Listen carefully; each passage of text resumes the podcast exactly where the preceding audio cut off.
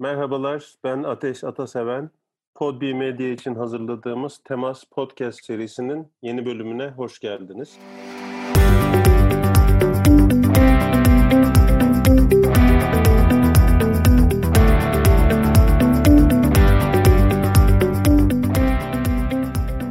Bu bölümde konuğum sevgili Çisil Ulusoy. Merhaba Çisil.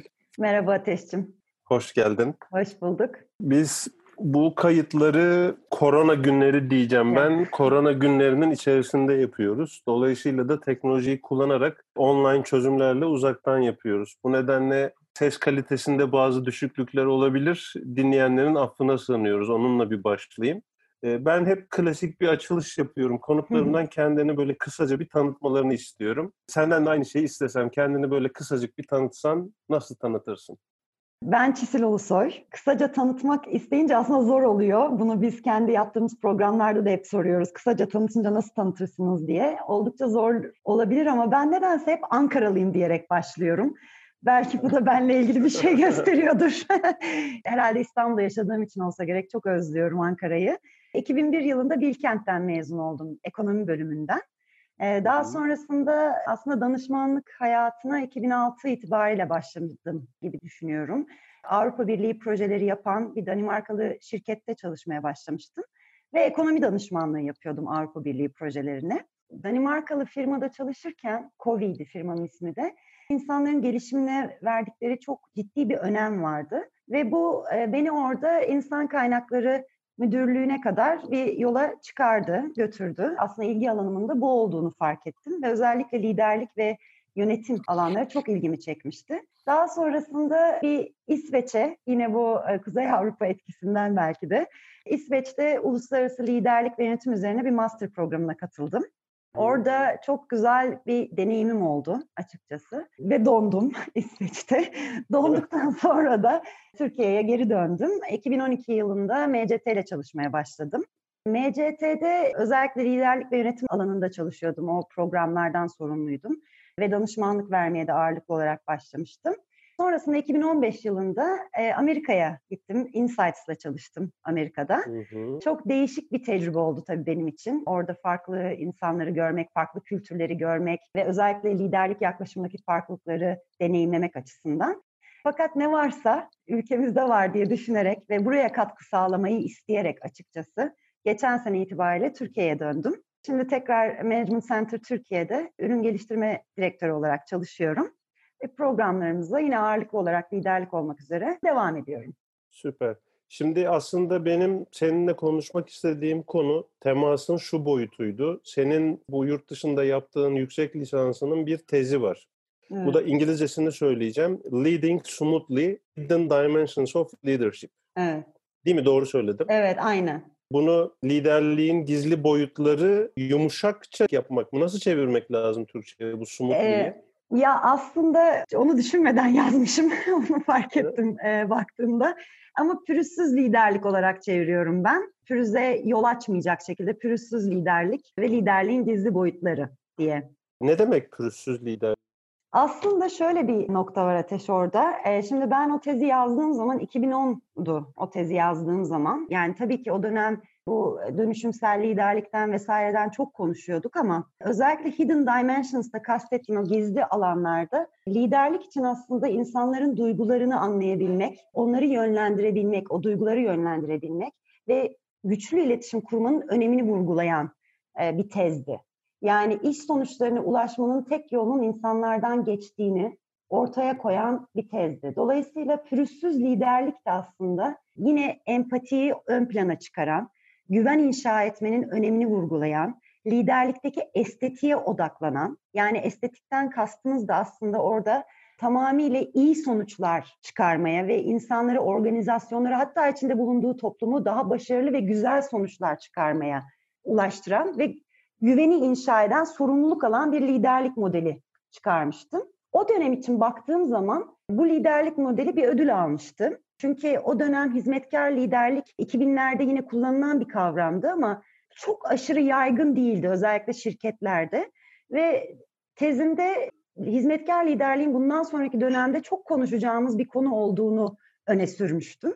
Sanıyorum bu yüzden karşılığında böyle bir ödüllendirmeye gittiler diye düşünüyorum açıkçası. Keza şu anda da bunu konuşuyoruz çoklukla. Bizim liderlikte kastettiğimiz şey aslında liderlik çok da büyütülecek bir şey ve pozisyonla bağlı bir şey değil benim bakış açımda. Liderlik gerçekten, benim profesörümün söylediği çok güzel bir laf vardı. İyi liderlik ve etkin liderlik burnun doğru koku alabilmesi derdi. Nerede olduğun, nasıl bir ortamda olduğun, kimlerle birlikte olduğun, o insanlara gerçekten etki yaratabilmek, o insanları yönlendirebilmek aslında kritik bir şey. Hepimizin hayatında pozisyonumuz ne olursa olsun dokunduğumuz hayatlar var. E, belki birazcık da kendi liderliğimizi güçlendirmek adına o pürüzsüz liderlik ismini seçtim. Peki şeyi birazcık sorayım mı sana? Bu temasın içerisinde aslında liderlik çok önemli bir noktada. Şöyle ki, bireylerin kendi temaslarının dışında diğerlerinin, yani liderlik ettikleri insanların temasını kolaylaştırmak gibi de bir rolü var. En hı hı. azından benim zihnimde öyle. Sen şimdi bu pürüzsüz liderlik ya da arada hizmetkar liderlik diye bir tanım da kullandın. Hı hı. Bütün bunları düşünecek olursak aslında liderliği bayağı bir kurcaladığını anlıyorum. Evet. Kurumsal hayatın içerisinde liderlik nasıl bir yolculuk yapmış da bugün şimdi bu hizmetkar liderlikten ya da pürüzsüz liderlikten bahseder hale geldik?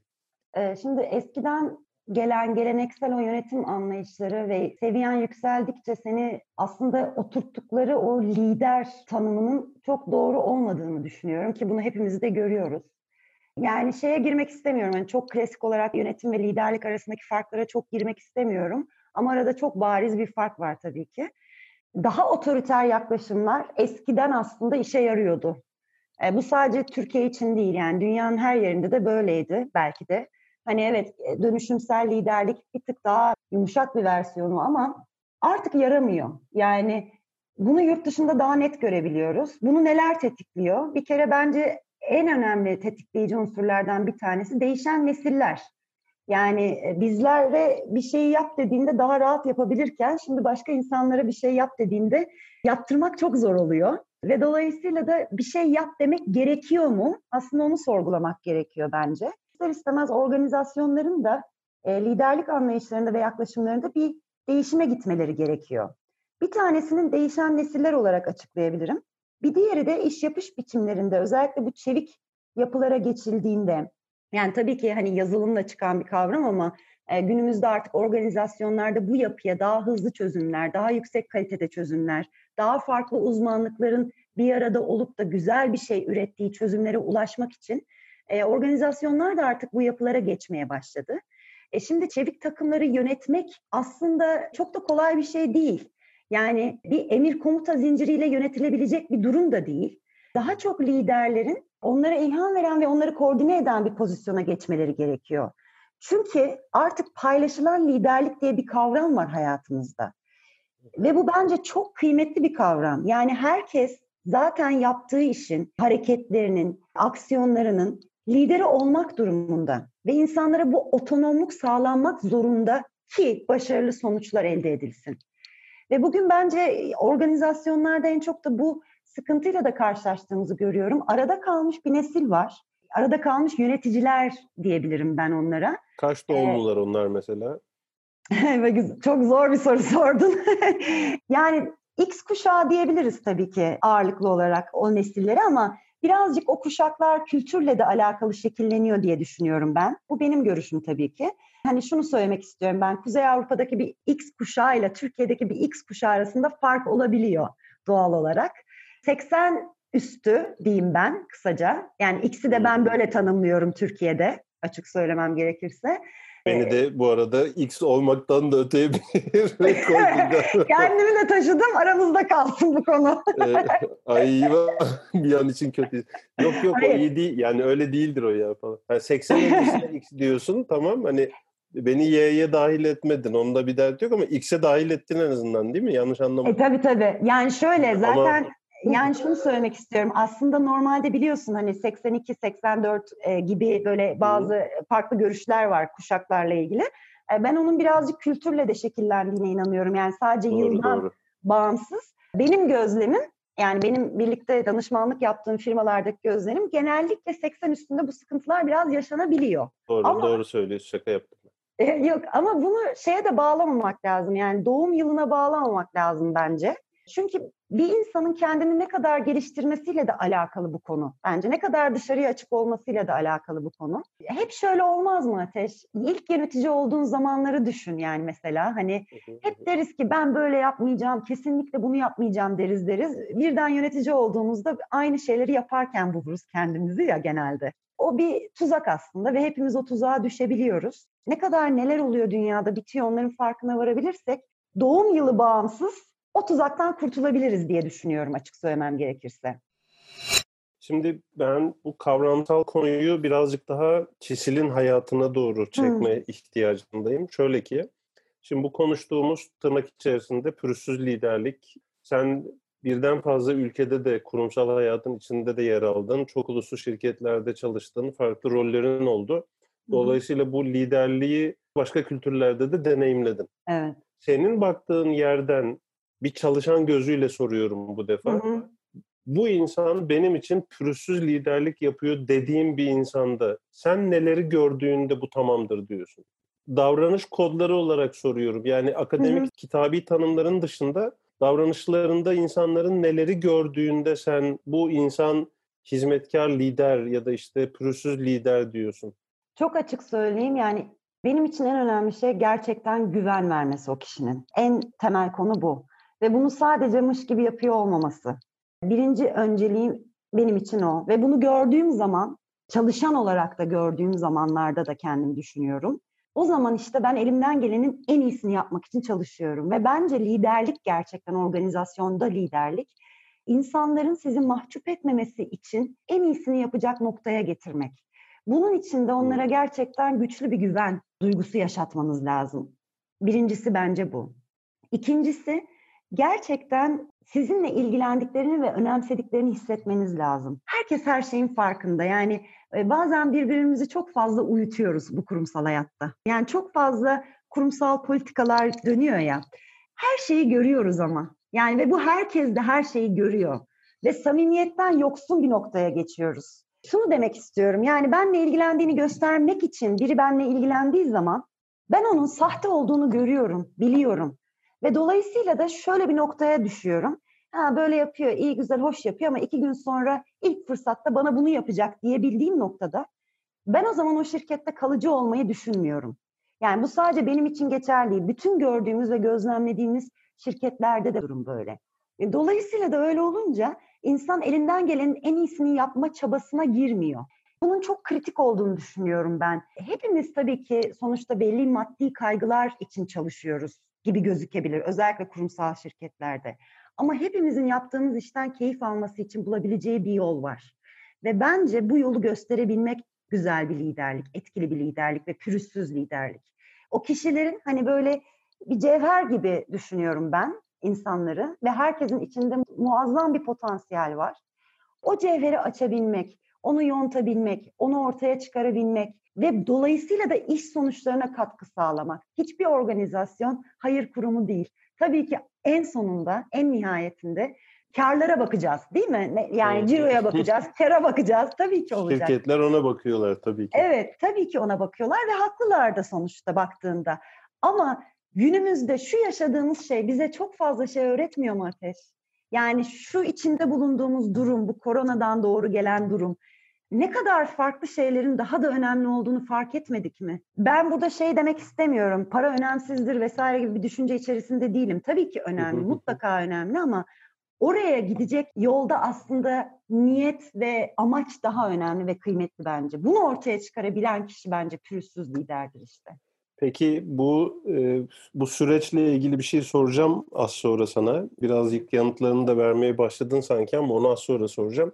Sen değişime karşı gücünü bu güvenden alıyorsun diyebilir miyiz? Yani güven olduğunda yeniye temas etmek senin için biraz daha kolaylaşıyor diyebilir miyiz? Evet ve bu aslında hepimizin hayatında da yaşadığı şey değil midir? Hepimizin hayatında bir sürü değişimler oluyor. Benim de çok oldu, herkesin oluyor ve insan bir yere sığınma ihtiyacı hissediyor açıkçası. Ama bence en büyük sığınacağımız kaynak yine kendimiziz günün sonunda. O güveni insanın kendinden, aynen öyle, kendinden alması bence çok kıymetli. Fakat böyle durumda aynı zamanda Bu kadar yani. Şimdi tabii o konuya daha sonra gireceğim dedim ama ister istemez gündemimizde olduğu için oraya doğru kayıyormuşum gibi hissettim. Zaten hemen şimdiydi o. Daha sonra tamam. Çok uzak sonra değil, hemen şimdiydi. Şeyi soracaktım.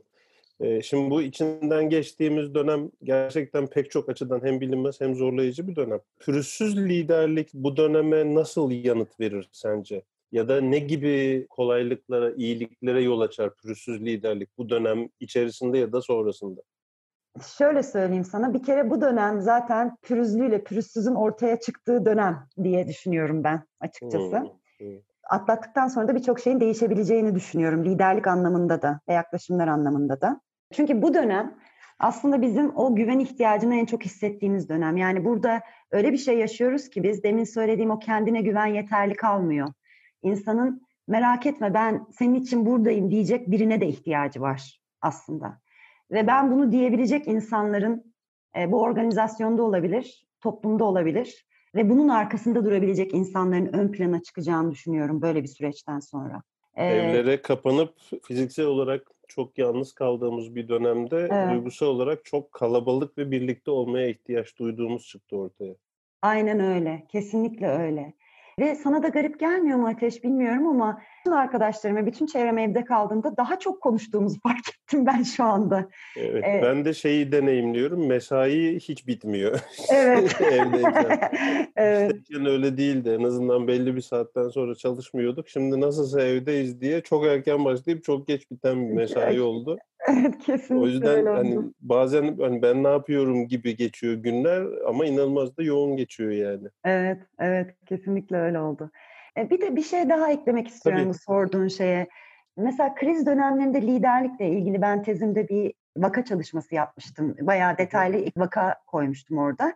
Orada iki tane vakadan bahsetmiştim. Bir tanesi yani Johnson and Johnson'ın Tylenol krizi döneminde bin dokuz yüz yetmiş üçte James Burke'ün yaklaşımı ki o krizde ilaca katılan bir maddeden dolayı kayıp yaşanıyor ve oldukça büyük bir kriz aslında. Ve orada James Burke'ün yaklaşımı vardı. Şöyle bir yaklaşım yani evet burada böyle bir sorun var ve biz bunun bütün sorumluluğunu üstümüze alıyoruz. Açık bir iletişim. Bir yandan da karşılaştırdığında vakayı B P'nin iki bin ondaki bu Meksika körfezindeki krizinde Tony Hayward'ın bir yaklaşımı vardı. Ee, orada Tony Hayward'ın ise tamamen hani suçu üstünden atmaya yönelik bir yaklaşımı vardı. Şimdi ikisi hmm. baktığın zaman kriz atlatıldıktan sonra iki şirket üzerindeki bu liderlerin yaklaşımları da oldukça farklı iş sonuçları doğurdu şirketler adına da. Dolayısıyla şu anda da evet bir kriz yaşanıyor ve bence o samimiyet yani hiçbir şey yokmuş gibi davranmak ki bazen görüyoruz bazı şirketlerdeki lider pozisyonundaki kişiler ki altını çizmek istiyorum. Bence liderlik yine pozisyondan bağımsız bir şey ama hiçbir şey yokmuş gibi davrananları gözlemleyebiliyoruz. Halbuki evet bir şey var ve hepimiz en nihayetinde ilk önce insanız. Evet endişe duyuyoruz. Evet sen de endişe duyuyorsun bir lider olarak. Çünkü senin de ailen var. Annen, baban, çocukların var. Yani insanlığı unutmamamız lazım bence. Dolayısıyla da bu dönemdeki pürüzsüz liderlerinden insanlığı unutmayan ama aynı zamanda da paniğe mal vermeden de süreci yöneten kişiler olduklarına inanıyorum. Bir kere bir kabul etmek lazım. Çünkü bazı duyguları göz ardı etmek, yokmuş gibi davranmak daha büyük paniğe yol açabiliyor. Evet ben de bunu yaşıyorum ama biz bunun üstesinden şu şu şu şekilde gelebiliriz. Bence yine bu güven önemli. Ve samimiyet tabii evet. Ön plana çıkıyor. Kesinlikle. Peki insanlığı kaybetmemek, bu bence bütün bu pürüzsüz liderlik konusunu kapatmak için güzel bir mesaj. İnsanlığımızı kaybetmediğimiz, bundan dolayı da değişime çok daha güvenle, çok daha konforlu temas ettiğimiz bir dönem olsun umarım. Ee, bu korona günleri atlatıldıktan sonra da senin konun pürüzsüz liderlik ya da hizmetkar liderlik çok daha fazla konuşulacak, çok daha fazla istenecek. Ağzına evet, sağlık. Çok çok teşekkür ederim. Çok güzel Ateş'tim. Oldu. Çok keyifli oldu benim için. Çok önemli bir konuydu. Ben teşekkür ederim. Kabul ettin, bizi kırmadın. Tabii ki. Tekrar teşekkürler. Görüşmek üzere. Çok sağ ol. Görüşmek üzere. PodB Medya için hazırladığımız Temas Podcast serisinin bir bölümünün daha sonuna geldik. Temas'ı Spotify, Apple Podcast, Google Podcast ve diğer podcast uygulamalarından dinleyebilirsiniz. Lütfen podcast'e üye olun ve yeni bölümleri kaçırmayın. İlerleyen bölümlerde yeniden görüşmek üzere.